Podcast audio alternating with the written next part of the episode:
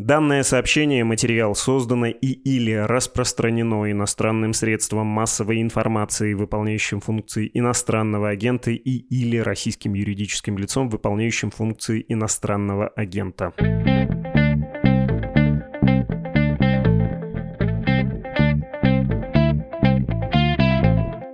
Сегодня в нашем подкасте политолог, доцент Ноттингемского университета в Малайзии Юлия Ракнефарт. Здравствуйте, Юлия Владимировна.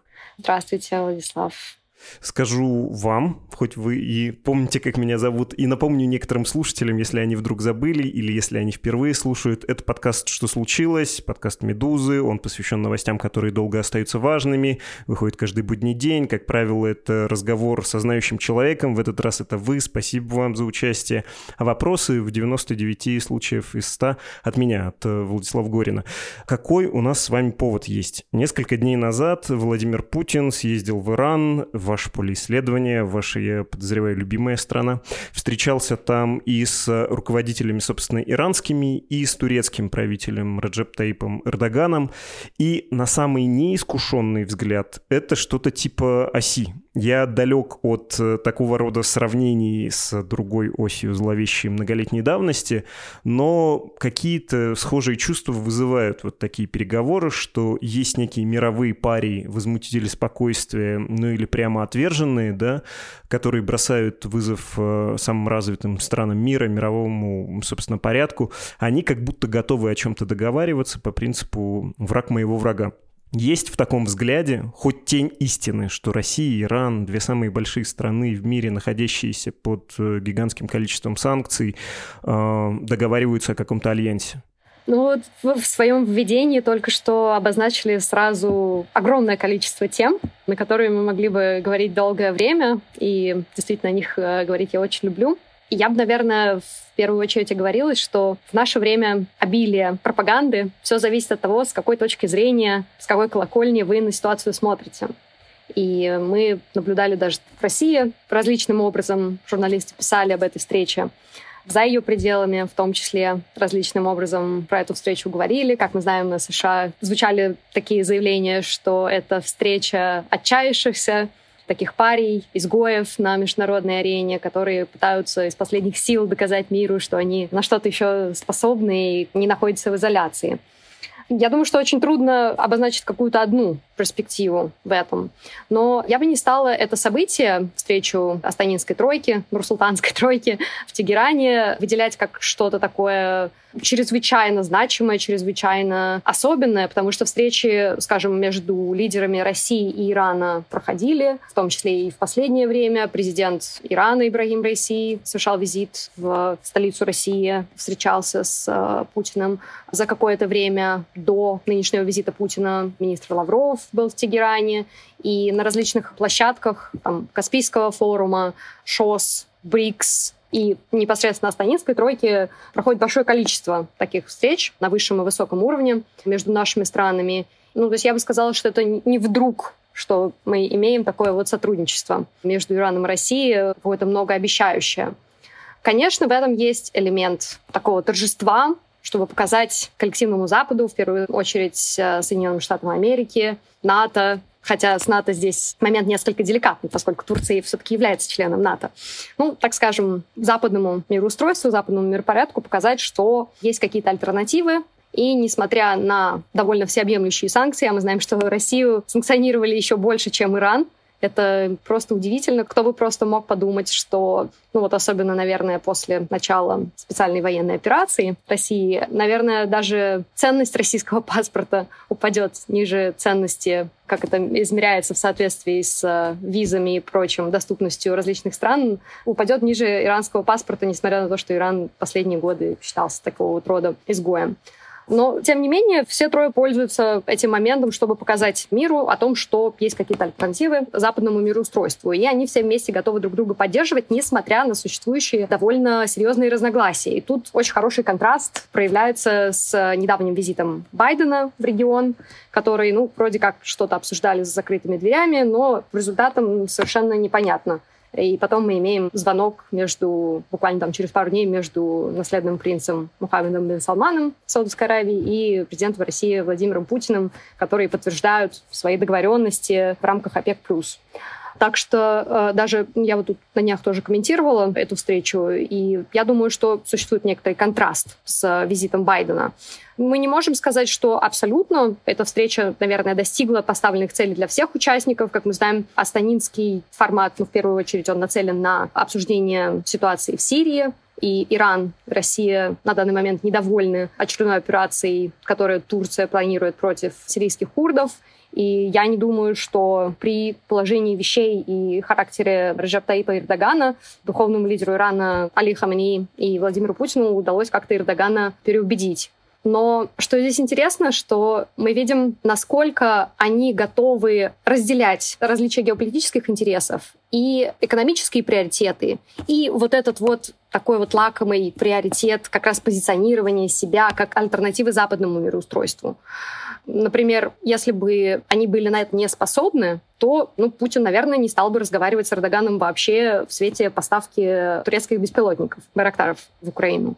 Но, тем не менее, как мы видим, очень такие добрые, теплые, душевные взаимоотношения сохраняются между ними.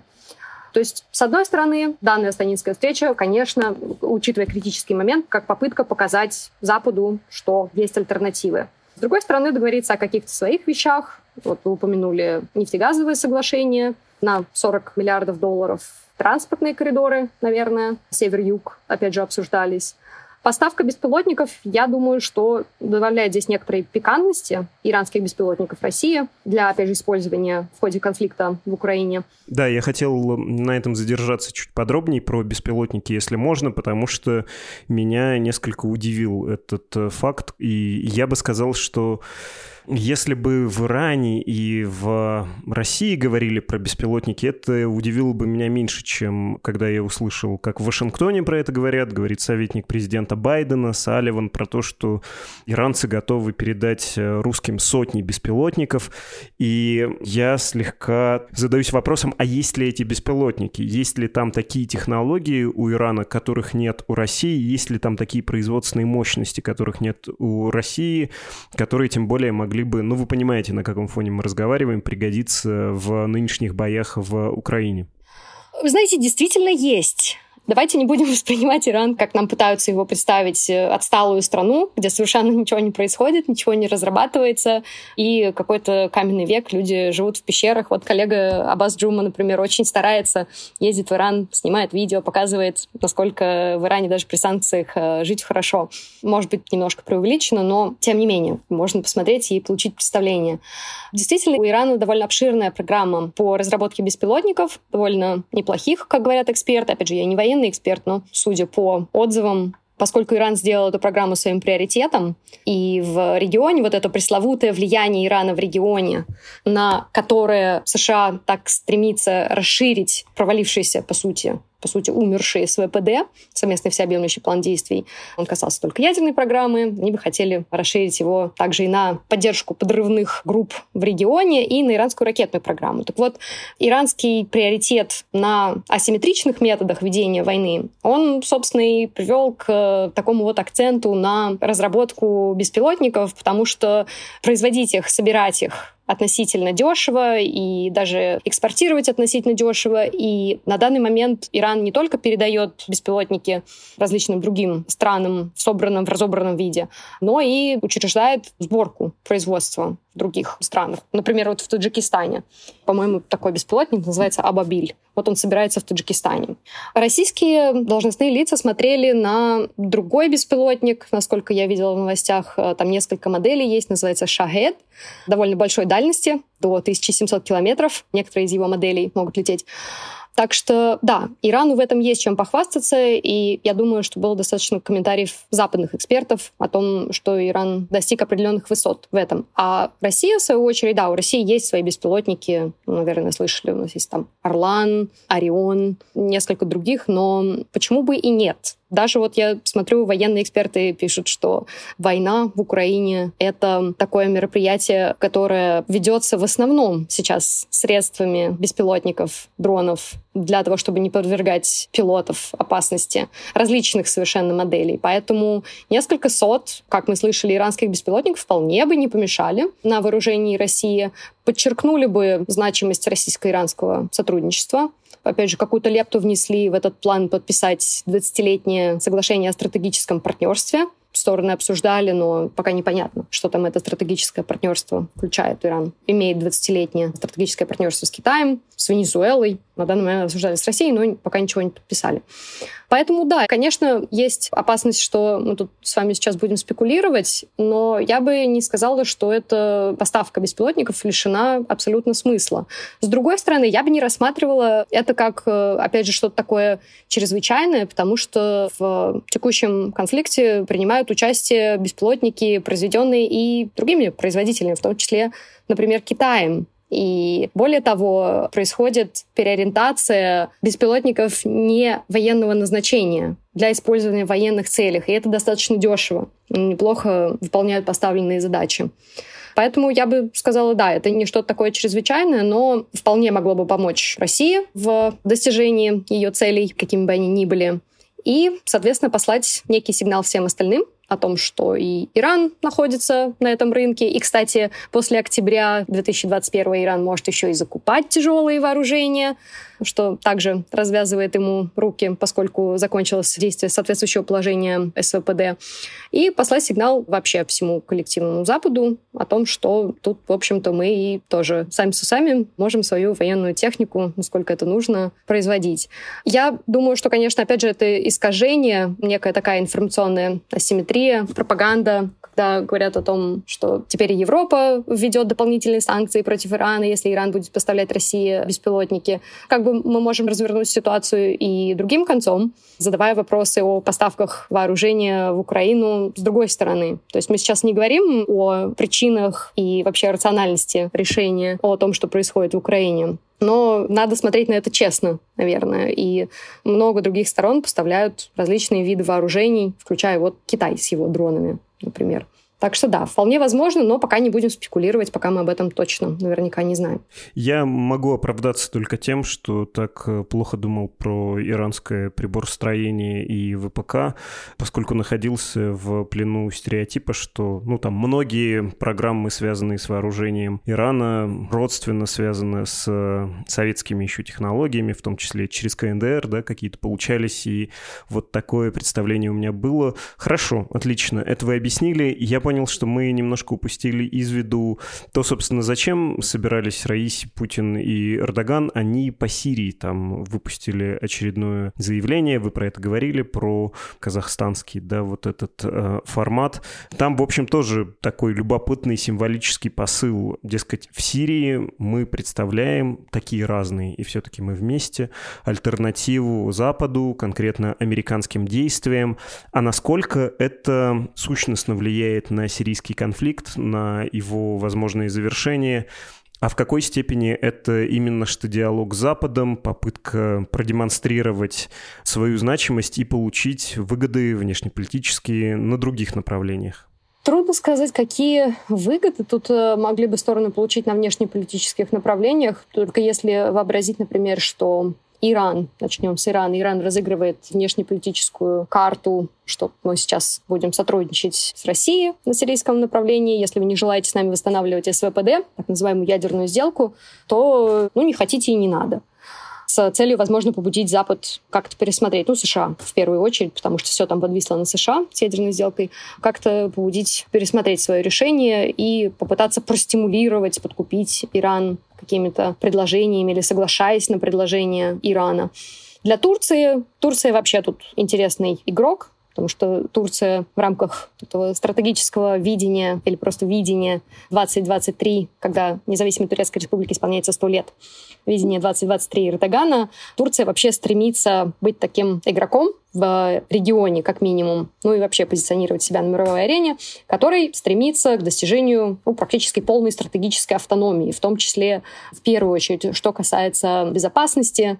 И тут Турция имеет вполне себе хорошее объяснение, слэш оправдание, что в Сирии присутствуют курды, которые еще и достигли определенного уровня автономии за период гражданской войны, за период борьбы с ИГИЛ.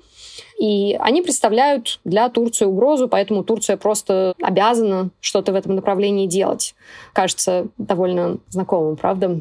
И мне не кажется, как я уже говорила, что Хамини и Путин, тут даже не о Раиси, не о президенте Раиси речь, Хамини и Путин могли бы переубедить Эрдогана в том, чтобы эту операцию проводить. Мы только что видели, что Эрдоган вроде как, ну хотя пока Турция это отрицает, провел операцию в Ираке. Уже там в который раз, что в Ираке идут такие страшные теперь протесты против Турции. Вот даже призывают граждан Турции не пускать в иракские рестораны. Опять же, все как-то прям так немножко знакомо. Со стороны России Россия подкрепляет свои позиции на Ближнем Востоке с тех пор, как она с вступлением в сирийскую военную операцию, она вернулась, так скажем, возвращение России на Ближний Восток или там встала с колен посредством возвращения в первую очередь на Ближний Восток.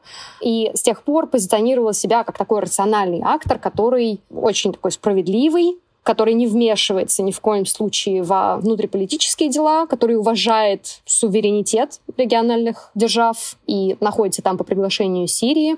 И поскольку даже вообще сама инициатива принадлежала, как бы говорится, всем трем державам, ну, на самом деле, наверное, исходила в наибольшей части от России, то, естественно, Москве очень нравится этот формат поддерживать демонстрировать тем самым свое влияние на то, что происходит в регионе, на то, что никакого там вакуума не имеется, как неосторожно сказал президент Байден, что если США уйдут из региона, то вакуум будет заполнен Китаем и Россией. На что китайский МИД э, тут же отреагировал тем, что ну, на Ближнем Востоке вакуума никакого нет, там вообще-то ближневосточные государства. Ну, с точки зрения Китая это тоже несколько цинично, но ответ, в принципе, неплохой. Так вот, да, попытка продемонстрировать, что в регионе такого вакуума нет, и, в общем-то, я думаю, что им это более-менее удается. Опять же, за счет демонстрации того, что встреча выглядит гораздо более продуктивной и теплой по сравнению с предшествующим визитом Байдена. Но это не устраняет того факта, что разногласия все равно остаются, в том числе, вот, например, опять же, по сирийским курдам, турецким, но в первую очередь по сирийским курдам, с которыми Россия тоже взаимодействовала на протяжении довольно долгого времени, даже в какой-то момент поддерживала рабочую партию Курдистана. Это просто совершенно красная тряпка для Турции. А что касается Сирии, там такая PYD группировка. Но, с другой стороны, Соединенные Штаты поддерживали свободные демократические силы курдские в Сирии. Поэтому хрен редьки не слаще. По крайней мере, Путин оказывается более приятным собеседником для Эрдогана. Иран, конечно, не устраивает такая вот позиция, балансирующая России между непосредственно Ираном в меньшей степени, наверное, Саудовской Аравией, в большей степени Израилем, который наносил и продолжает наносить удары в Сирии. Но трудно, наверное, судить, сменилась ли позиция России каким-то образом на данный момент. Ну вот пару дней назад вышли новости, что израильское агентство Сахнут в России закрывают, хотя еще судебный процесс будет идти. Но, тем не менее, кто-то даже заключил, что это, возможно, такой реверанс в сторону Ирана. Но, с другой стороны, реверанство символически — это, конечно, хорошо, но для иранцев, наверное, больше значения имело бы, если бы Россия как-то сдерживала порывы израильтян в Сирии. А теперь, если отношения испортятся, то трудно вообще предсказать, как оно там дальше будет развиваться. Хотел вас спросить про Израиль и про то, что когда ты в регионе выступаешь на стороне Ирана или там против Соединенных Штатов, ты автоматически ссоришься с Израилем, а Израиль важная для России страна, самая дружественная страна вот этого коллективного абстрактного Запада, которая не может себе позволить раскидываться союзниками и просто так портить отношения с другими государствами. Там высокая степень лояльности к России всегда была. Но это, кажется, тема для отдельного подкаста. Может, мы на будущей неделе это сделаем. Зафиксируем Иран. Ему, наверное, здорово вести переговоры с Россией и демонстрировать сближение в связи с ядерной сделкой. Если кто забыл, это Иран отказывается от военной ядерной программы, при этом говорит, давайте мы мирный атом будем использовать, ну и плюс снимите санкции. При Трампе практически заключили, потом отыграли, санкции опять ввели, Иран расстроен, Ирану говорят, что когда когда вы занимаетесь мирным атомом, мы же понимаем, что вам еще полшажка тогда останется до ядерного и так далее, и так далее. Очень давний сюжет, на всякий случай, если кто-то забыл, рискну его объяснить. Но есть ли у Ирана какой-то прямой интерес, какие-то прямые внешнеполитические и экономические выгоды в сотрудничестве с нынешней Россией? Ну, то есть можно ли себе представить, что, не знаю, процветет иранский ритейл в российских торговых центрах? Вы зря усмехаетесь, в российских новостях про это говорят, что не жалко, что Зара ушла, придет иранский заменитель. Я скорее представляю в этот момент э, последние достижения иранской моды, как они начинают поставляться в Москву и другие города России. Ну, в общем-то, честно говоря, у меня со мной куча вот этих вот иранских кардиганов, и я их безумно люблю, и я их постоянно ношу. Но таких, как я, наверное, немного. Возможно, не все оценят. Хотя, действительно, в Иране очень интересно производят хорошую ткань, но почему-то из нее шьют что-то не то. Либо наоборот, шьют очень хорошо, но ткань приходится импортировать. То есть существуют такие вот дисбалансы и асимметрии определенные. Ну и вообще, как вы, наверное, представляете, у иранцев такая культура не супер организованная. Уж на что российские партнеры могут быть не всегда столь же организованными, как, например, немцы. Но даже российским партнерам тяжело иногда с иранскими взаимодействовать в плане там финансового менеджмента и вообще общего управления временем, бизнесом и прочим. Потом были еще какие-то проекты, я помню, сколько-то лет назад даже вот какая-то сеть супермаркетов иранских Э, планировала выйти на российский рынок, если я не ошибаюсь, которая принадлежит корпусу стражи исламской революции. Ну, как вы, наверное, знаете, КСР контролирует достаточную долю иранской экономики. Но, возможно, когда мы говорим о расширении сотрудничества, это не то, на чем следует фокусироваться, не мода, не, наверное, увлечение импорта иранских овощей и фруктов, совершенно замечательных, совершенно чудесных, на иранском рынке, особенно если их закупать оптом, наверное, безумно дешевых. Для сравнения сравнения, я вот, например, в Малайзии у нас э, продают те же самые персики, черешни и прочее ровно в 10 раз дороже, чем их можно купить на иранском рынке непосредственно. Плачешь кровавыми слезами, когда ешь этот несчастный персик. Вот, ну ладно, ностальгия. Шла речь о... Ну, во-первых, это сотрудничество, и мы смотрим на подписанную в ходе вот этого вот визита Путина сделку между «Газпромом» и национальной нефтяной компанией Ирана о вложениях «Газпрома» в иранскую нефть и иранский газ. Речь шла о нескольких э, месторождениях, и нефти, и газа, там 25 миллиардов э, в одно, 15 в другое. Насколько это будет реализуемо, надо будет смотреть, потому что мы уже наблюдали пример, например, Лукойл там пытался работать на иранском рынке, но приходилось там уходить из-за санкций, когда была надежда, что все-таки перезагрузка там в отношениях э, России и США, она еще не совсем закончилась. Но это было, наверное, уже там до 2014, ну, максимум там 2015 года. У российских нефтегазовых компаний вообще интерес э, к иранскому рынку есть. Более того, сейчас мы видим, что Иран начал помогать России транспортировать российскую нефть, потому что, ну, наверное, давайте не будем обманываться, что Иран вообще не экспортирует нефть и под санкциями не экспортировал нефть. Э, конечно, экспортировал, пусть даже там по сниженным ценам, но у Тегерана выстроена довольно неплохая сеть сбыта продукции своей нефтегазовой отрасли.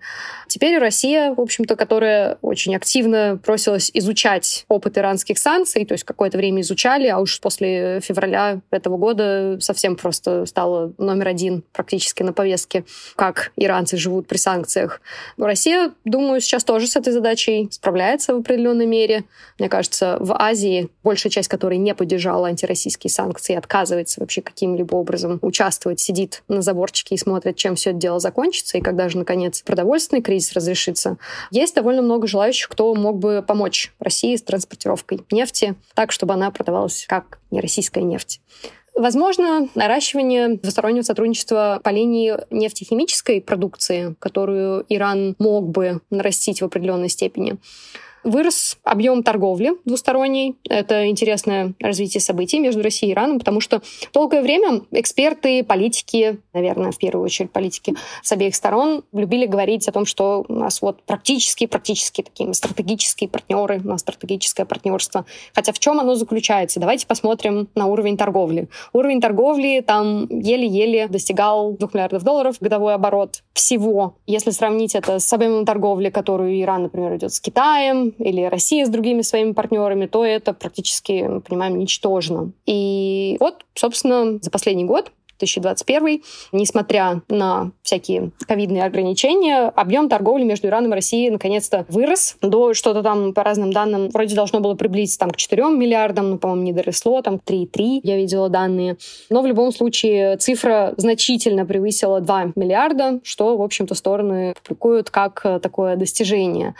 Но опять же, это все равно довольно низкий объем торговли. Большую часть э, этой торговли также составляет продукция нефтегазовой отрасли. Опять же, вот к стратегическому сотрудничеству я хотела добавить. Россия и Иран, каждый раз, когда появляются новости, думаешь, да господи, да уже сто лет вот это вот обсуждаем, ну, когда же мы дойдем до какого-нибудь результата?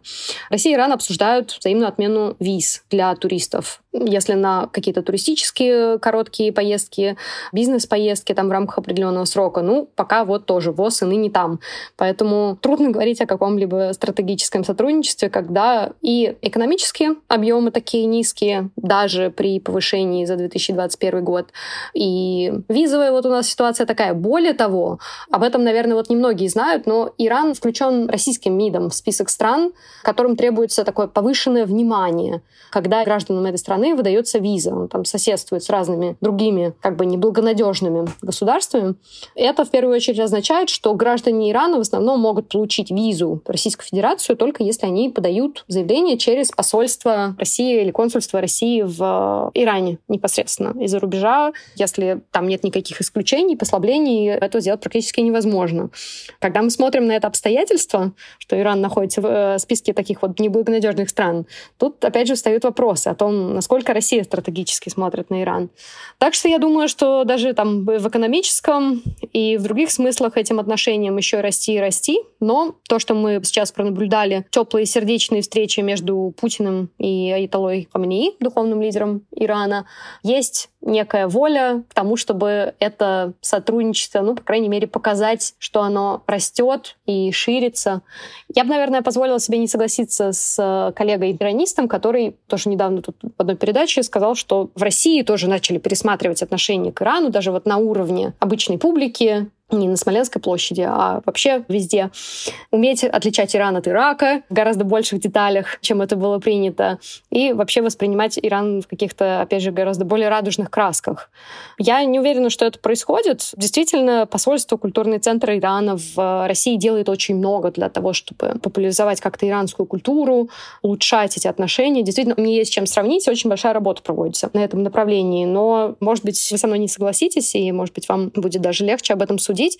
Мне не кажется, что происходит какой-то сдвиг фундаментальный в России среди российского населения, что, ну, раз э, Запад нас не хочет, а давайте будем сотрудничать с Ираном. Потому что встает, опять же, вопрос, э, что мы можем дать Ирану, что Иран может дать нам. И тут э, очень много вопросов от э, различного там, даже я не беру культурное взаимодействие, но, наверное, да, от экономики до вопросов политического устройства.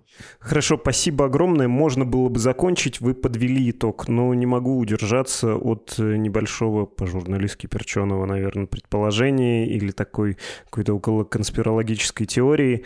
Когда я на ту же встречу смотрел трех глав э, государств, вы упоминали про это, про нефтегазовый сектор, сектор терзали смутные сомнения. Вы сказали про некоторые месторождения, я себе их выписал. Незнакомые, в общем-то, или почти незнакомые названия. Северный и Южный Парс и Азадеган — это газовые нефтяные месторождения. В Персидском заливе, собственно, Парс и Азадеган на границе с Ираком. И вы упомянули про 40 миллиардов, про сотрудничество частно-государственных э, корпораций в Иране и в России, в развитии этих месторождений.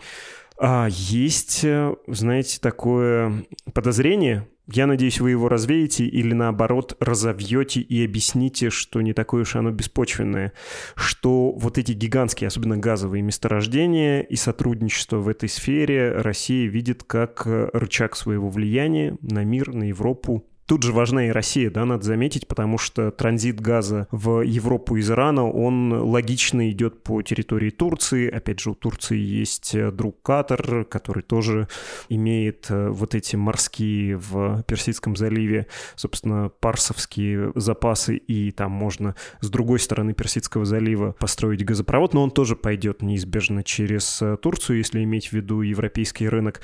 И вот когда я смотрю на участие «Газпрома» во всем этом деле, я думаю, помните, как раньше был мем «Путин всех переиграл», что он в мировом масштабе оказывает влияние на газовый рынок, не только контролируя российские запасы и российское производство, российские поставки, но и вот эти гигантские запасы на Ближнем Востоке и рука Кремля, ну вот она. Я переоцениваю ее, я слишком драматизирую, или вы тоже тут видите такой расчет, который может удастся, ну, поскольку Иран, Турция, Россия в троем вместе, а еще там плюс-минус Катар, это вполне себе газовый картель э, глобального масштаба.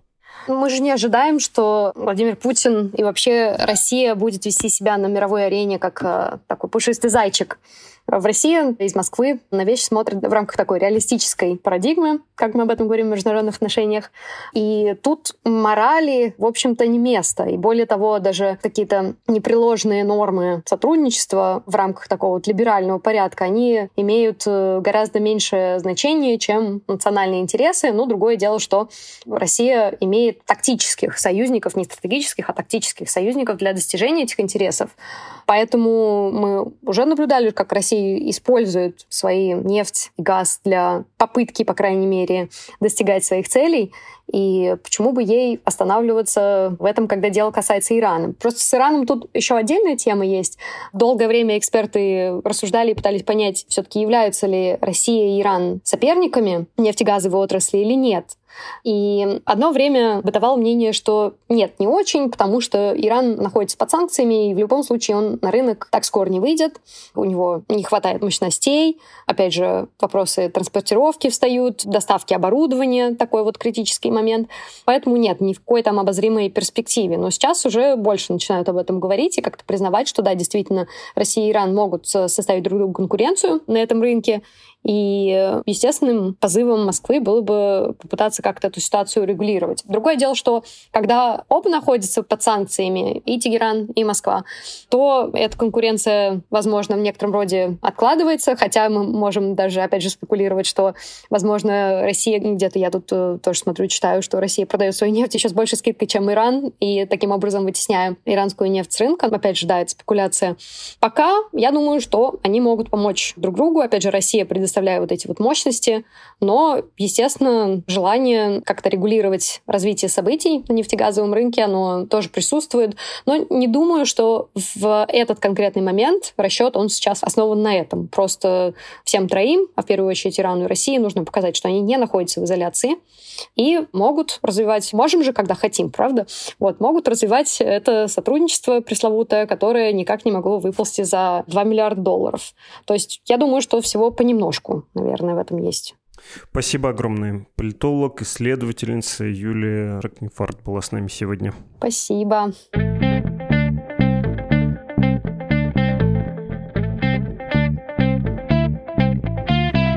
Перед тем, как попрощаться, позволю себе пару объявлений. Во-первых, я говорил это вчера, но, видимо, нужно повторить, потому что не все заметили, не все дослушали предыдущий выпуск. Теперь в начале выпуска «Что случилось?» я буду сам произносить вот эту ерунду про данное сообщение материал, потому что тревоги за судьбу нашего издания все больше, и по поводу людей, которые с нашим изданием связаны, тревоги все больше. Не хочется, чтобы наши слушатели, которые присылают нам вот эти совершенно прекрасные, часто виртуозно исполненные начитки как-то пострадали. Я и раньше не называл конкретные фамилии, старался делать все это максимально безопасно, но, кажется, наступает час, когда паранойю имеет смысл выкрутить на максимум.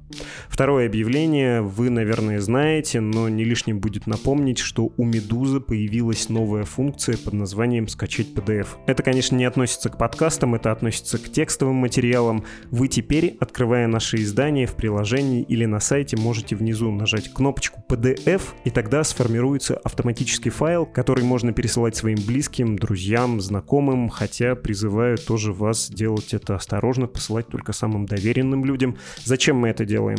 Вы, конечно, в курсе, что «Медуза» заблокирована в Российской Федерации, не у всех теперь есть возможность читать наши материалы, кто-то не поставил наше приложение, ну, а кто-то просто, может, и не слышал раньше никогда про «Медузу», вот вы можете этим людям помочь познакомиться с нами или снова выработать привычку привычку нас читать вот таким образом посредством частных писем с PDF-ками. Вдруг они вернутся, мы будем только рады. Ну, а в остальном все по-старому. Вы можете написать нам в редакцию через e-mail подкаст делитесь своими мыслями, комментариями, все читаем. А также не забывайте, что Медуза существует на ваши деньги. Оформить пожертвование для нашего издания можно при помощи инструкции на страничке support.meduza.io или на английском языке для ваших иностранных знакомых save.meduza.io. Вы слушали «Что случилось?» подкаст о новостях, которые долго остаются важными. До скорого!